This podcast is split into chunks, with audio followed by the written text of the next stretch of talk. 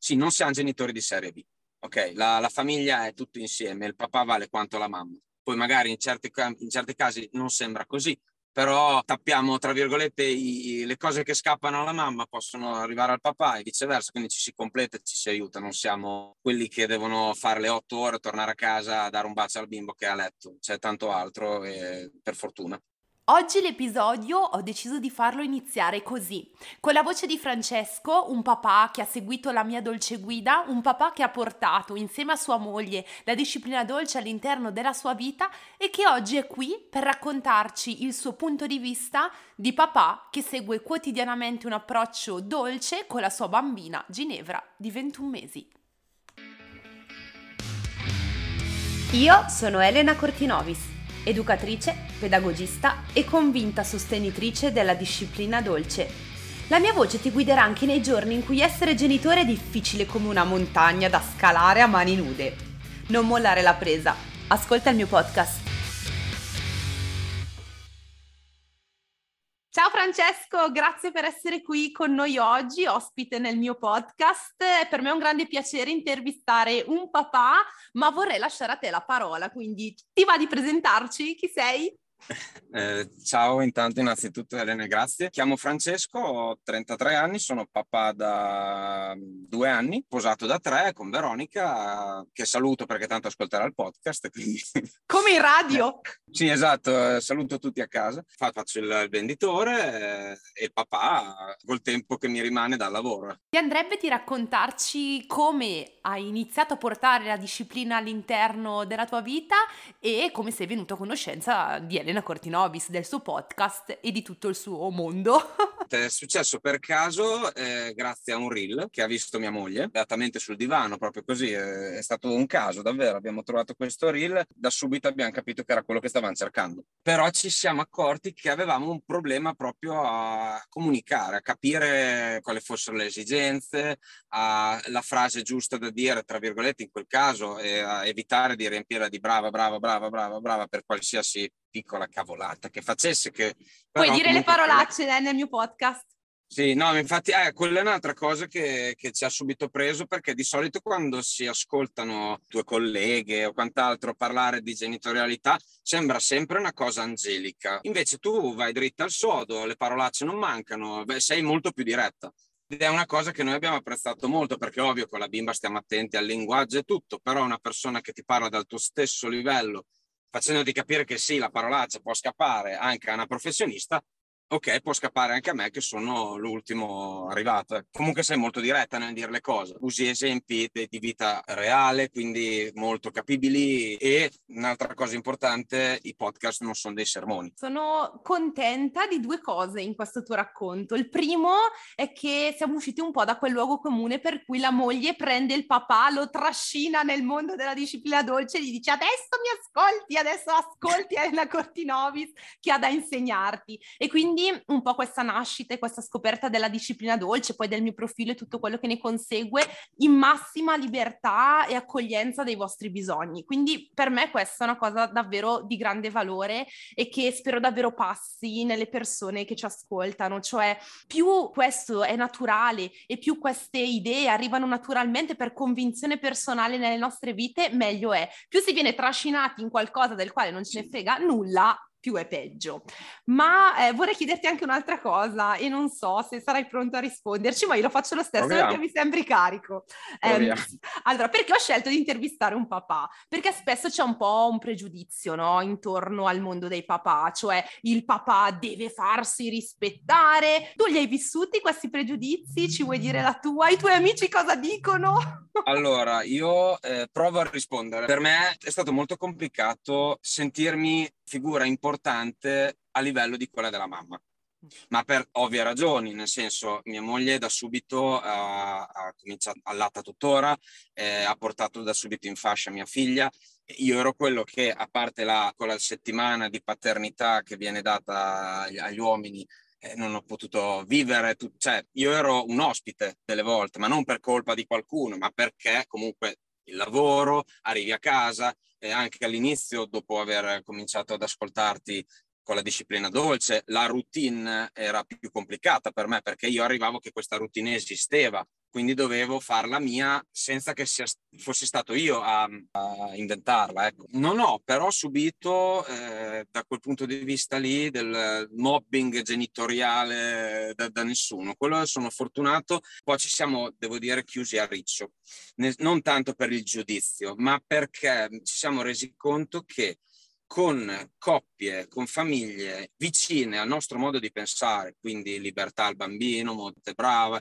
magari che non, non attuano la disciplina dolce, ma sono di quella parrocchia lì, alla minima frase sembrava la competizione. Adesso per dire, faccio un esempio, Ginevra a 20 mesi ha tolto praticamente da sola il pannolino. Dici questa cosa a una famiglia che ha seguito certe cose, che magari è della tua, della tua stessa idea, che magari ci ha messo sei mesi in più e sembra che, oh guarda, io ho il trofeo, ho vinto io, mia figlia è più brava della tua, anche se non è quello, ok? Dall'altra parte eh, vai a confrontarti magari con delle, delle, famiglie che sono agli antipodi, allora sembra che vuoi insegnare.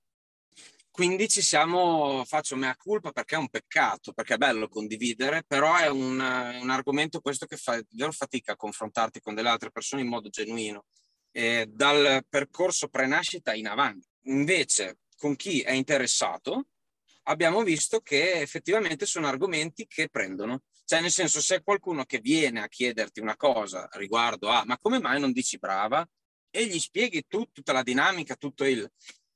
Eh, abbiamo visto che in realtà l'interesse cresce molto, però è difficile davvero entrare, soprattutto magari ecco, con persone che sono in attesa o sono senza ancora bambini, magari è più probabile con famiglie che magari sono genitori anche solo da sei mesi e fai più fatica perché da, per quello che ho appena detto, non sto a ripetermi. Sicuramente credo che eh, gli argomenti che ci hai esposto sono comprensibili da tantissimi genitori. Da un lato eh, la paura del paragone e quindi la paura del paragonarsi ad altri genitori e la paura di altri genitori a paragonarvi a voi e dall'altra parte il timore di arrivare alla chiusura totale verso altre realtà.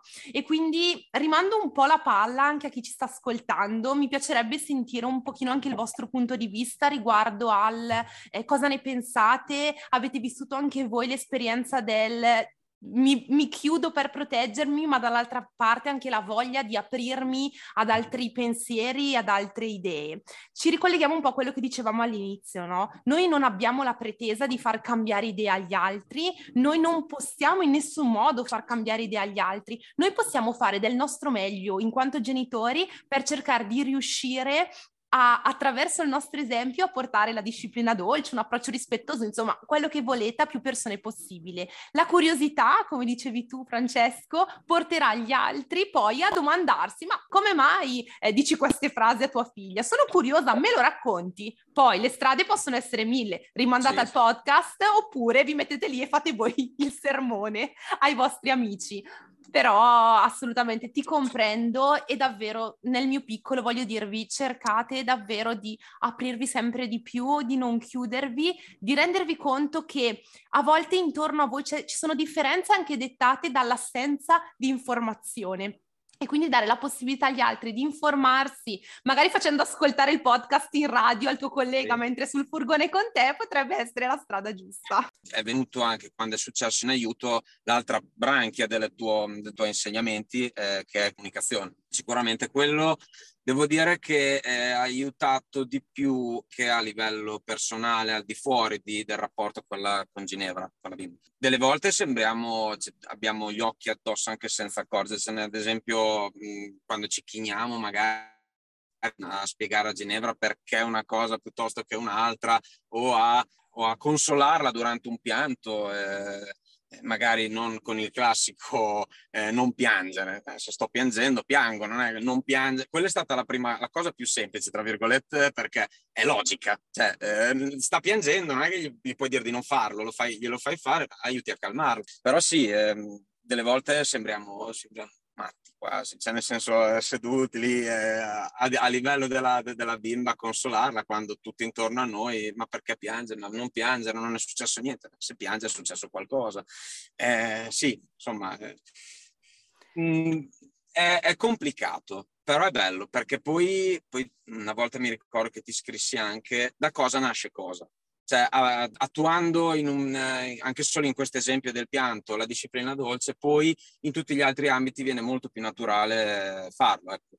Chi ci ascolta, diciamo che eh, ha già fatto grosso del lavoro, nel senso io purtroppo e anche la, la pandemia l'ha insegnato, eh, secondo me se hai voglia di informarti e se hai eh, già se, se, vai a cercare le informazioni hai già fatto grosso del lavoro. Però una cosa che che mi sento di dire a chi ascolterà il podcast e che magari si sta approcciando a questo, a questo mondo, la cosa forse più complicata non è attuare questi comportamenti eh, con il proprio figlio, perché anzi, quello è bello, perché ti, ti, porta a vedere i risultati, anche nell'immediato, anche nel qui ed ora. È divertente, però la cosa difficile è l'esterno, tutto quello che ci circonda, tutte le altre persone, le altre famiglie, perché tu nella, nel tuo piccolo orticello puoi coltivare tutto quello che è e vedi i risultati su tua figlia, puoi anche spiegarlo ai familiari al 101esimo brava del perché non serve a niente dire brava in quel modo, ok? Però sì, la cosa difficile secondo me è quella, perché per il resto davvero se fatto, fatto una, un approccio a questa disciplina tutto il resto viene quasi naturale. Guarda, io credo che eh, tantissimi genitori si sentiranno in accordo con quello che dici tu e un altro tema importante è quello del giudizio, no? Così come noi eh, cerchiamo di non giudicare l'operato dei, degli altri genitori, non vogliamo neanche che siano gli altri a giudicare il nostro operato. E quindi quella continua ricerca di equilibrio tra ciò che vorrei che fosse giusto per i miei figli e la società all'esterno impone e ci mostra è sicuramente difficile. Tu prima hai nominato il corso La Dolce Guida e qui in esclusiva diciamolo che per la quinta edizione ci saranno due capitoli aggiuntivi uno sulla tecnologia e uno proprio sul giudizio e quindi affronteremo proprio nello specifico il tema del giudizio. Tu Francesco in quanto genitore di una vecchia edizione avrai ovviamente il regalo, così come tutti i genitori delle vecchie edizioni, Grazie. questi due capitoli in aggiunta. Per chi invece si iscriverà da qui in poi fino al 19 di giugno avrà questi due capitoli, quindi la dolce guida da sei settimane diventa di otto settimane e io ti chiedo, visto che tu e tua moglie avete seguito la dolce guida, ehm, sì. come, dacci uno spunto pratico di come la dolce guida, quindi il mio corso, ha cambiato la tua genitorialità. Hai parlato di bravo e quindi già so che mi arriveranno milioni di domande, ma perché Francesco nel podcast ha detto che non dice brava a sua figlia? Nella dolce guida troverete tutte le risposte, ma c'è qualcos'altro che ti andrebbe da con- di condividere con noi? Eh, no, io l'unica cosa che mi sento di dire, eh, in più, l'unica, eh, sono diventato un po' prolisso in, questo, in questa registrazione, però è che forse il modo migliore per comprendere e mettere in pratica la disciplina dolce è guardare prima di tutto dentro a se stessi. Io ho capito dove dovevo andare a modificare il mio comportamento, le mie risposte, il mio modo di, di pormi con mia figlia dopo aver letto il libro, ascoltato tutto quello che il corso è, vedendo che cosa effettivamente è successo a me senza che queste cose venissero messe in pratica. Cioè, ho fatto un giro lunghissimo, la frase però era, era molto più semplice. Comunque, beh, io ho detto, ok, io ho 33 anni e continuamente, continuamente, apro e chiudo parentesi, un po' meno da qualche mese a questa parte, grazie appunto a questa cosa, questa presa di consapevolezza, mi, no, è che mi, mi sono reso conto davvero che avendo avuto io un'educazione per una vita felicissima, un'infanzia felicissima per l'amor di Dio, però una, una, una, un'educazione probabilmente classica da anni 90, avevamo l'amaca in macchina, quindi diciamo sono sopravvissuto, ok? Però con tutto il bene del mondo vedo i limiti che possono aver avuto per mancanza di informazione di quegli anni i miei genitori, ad esempio io a 33 anni cerco ancora l'approvazione di mio padre. E io non voglio che, cioè, non voglio che Ginevra eh, abbia paura di venirmi a dire una cosa, io voglio che me la dica, poi magari dentro di me eh, proverò rabbia, eh, dispiacere, non lo so, però vorrei che lei si sentisse libera di farlo. Io tuttora, a 33 anni, ho, magari ci penso una settimana prima di dire una cosa a mio padre, è molto brutto perché poi in tutto, lavoro, famiglia, tutto, la base è la comunicazione. Se manca, è finito, che sia il lavoro, che sia, che sia un rapporto di amicizia, un rapporto di lavoro, eh, di, di, di familiare. E quindi non voglio che, eh, diciamo che il, il, motore che ha spinto la, la ricerca di, queste, di questa conoscenza nuova è stato proprio quello. Per quanto so che i miei genitori hanno fatto di tutto per me, eh, mi vogliono bene tuttora e quant'altro, farebbero di tutto anche ora, ci sono dei, delle piccole ferite ancora lì, eh, che, che, stanno ancora, in, tra virgolette, sono ancora infette, eh, proprio perché queste piccole cose non si sapevano, non si mettevano in pratica, e tuttora lo vedo anche con Ginevra. Ma sei bravissima, ma qua di là, ma tipo 20 volte in una frase unica. Non serve, io lo provi a spiegare, vedo che comunque mi fa piacere perché ascoltano. Poi magari ci mettono un anno a smettere di farlo, però sono dell'idea che se mamma e papà abitano, tra virgolette, così, quelli tutti intorno magari hanno un peso minore, lo so. Spero, anzi. Sono... Assolutamente sì, il nostro lavoro è proprio quello, quindi di cercare di fare del nostro meglio al fine di contagiare in qualche modo le persone intorno a noi, non di volergli svitare il cervello, inserirgli le nostre nozioni, ma di dargli la possibilità di ragionare, di informarsi e anche loro di portare del loro meglio all'interno della loro quotidianità. Guarda, io Francesco ti ringrazio per aver aperto il tuo cuore anche a questa testimonianza, davvero tantissimo, e vorrei chiudere questo nostro episodio chiedendoti, c'è qualcosa che vuoi chiedere tu a me? Il brava, ok. In questo caso eh, ti faccio l'esempio, io dico a, a mia figlia di fare una cosa, raccogli i tuoi giocattoli così, lei lo fa, io a quel punto ho imparato a non dirgli brava perché lei semplicemente ha messo a posto una cosa che lei aveva messo in disordine. Però mettiamo che eh, Ginevra faccia una cosa di sua spontanea iniziativa e la faccia bene. A me gli viene da farlo, da dirglielo, perché non è una cosa che gli ho detto io di fare, quindi oh guarda papà sono stata brava. No, lei l'ha fatto in autonomia e senza bisogno che io le chiedessi di farlo, e l'ha fatto bene. A me lì viene, io lì faccio davvero tanta fatica. Eh, si va a lavare le mani da sola prima di pranzo, senza dirglielo. Sono cose che io, io lì non ce la faccio, io lì delle volte glielo, glielo dico, ma proprio lo urlo quasi, o applaudo, trovo, trovo delle altre parole. E volevo, dire, volevo capire, in questo caso, tra virgolette, è sbagliato o è giusto, diciamo, enfatizzare quello che lei ha fatto di sua iniziativa?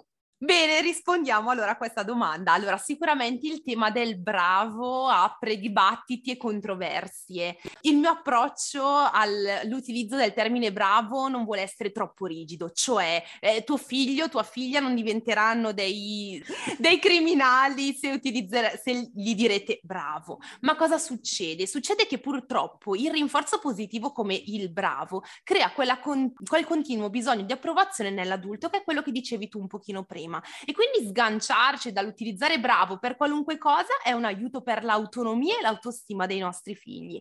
In quei casi, in quei momenti, quando proprio non riesci a trovare alternative, il bravo lo possiamo dire, ma l'alternativa in quel caso quale può essere? Ad esempio dire a Ginevra, ma wow Ginevra, ho visto che hai messo a posto il gioco da sola, mi sono accorta, mi sono accorto di te, ho visto quello che hai fatto. Tante volte i nostri bambini fanno per essere visti visti, perché hanno bisogno di avere l'adulto che li guarda, li osserva e si accorge di loro. E quindi se proprio non riusciamo a non dire bravo, non succede niente, lo possiamo dire. Ma se riusciamo a trovare come alternativa la famosa telecronaca e quindi raccontare quello che abbiamo visto e magari basandoci sulle sue emozioni, quindi ma Ginevra, sei felice che hai riordinato da sola la scatola dei giochi, ad esempio? Può essere un rinforzo positivo sull'azione che vuoi sottolineare perché da genitore non ce la fai a non sottolineare, però con un'alternativa un pochino sì. più profonda, un pochino più empatica. Il gioco, tra virgolette, è fatto. No, per il resto è tutto chiaro, cioè bene. l'abbiamo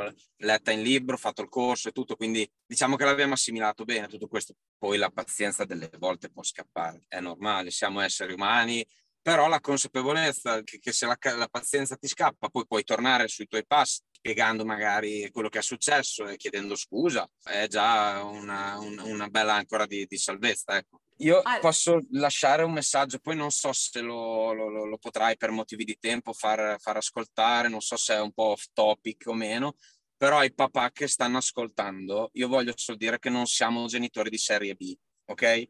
Perché purtroppo la società vuole che portiamo la busta paga a casa, vuole che la donna allatti per forza di cose, eh, vuole tante cose che sembrerebbero, io l'ho capito dopo un anno che sono diventato papà questa cosa, sì, non siamo genitori di serie B. ok, la, la famiglia è tutto insieme, il papà vale quanto la mamma. Poi magari in certi, in certi casi non sembra così, però eh, tappiamo, tra virgolette, i, le cose che scappano alla mamma possono arrivare al papà e viceversa, quindi ci si completa e ci si aiuta, non siamo quelli che devono fare le otto ore, tornare a casa, dare un bacio al bimbo che è a letto, c'è tanto altro e per fortuna. Hai fatto benissimo, anzi guarda la userò come frase di apertura del podcast, ti avviso, quindi partiremo da qua, partiamo dalla fine, hai fatto benissimo a dirlo assolutamente. Io Francesco ti ringrazio tantissimo, grazie per averci dedicato de- il tuo tempo, io vi aspetto nella dolce guida, vi lascio sotto nella descrizione tutte le informazioni. E se volete intervistare Francesco, nel caso scrivetemi, lui non vuole che vi lasci il suo link non l'ha fatto neanche per la pubblicità, fantastico! Grazie no, no, davvero. L'ho fatto per ringraziarti di quello che fai. Grazie davvero e alla prossima. ciao. Ciao ciao. ciao. ciao.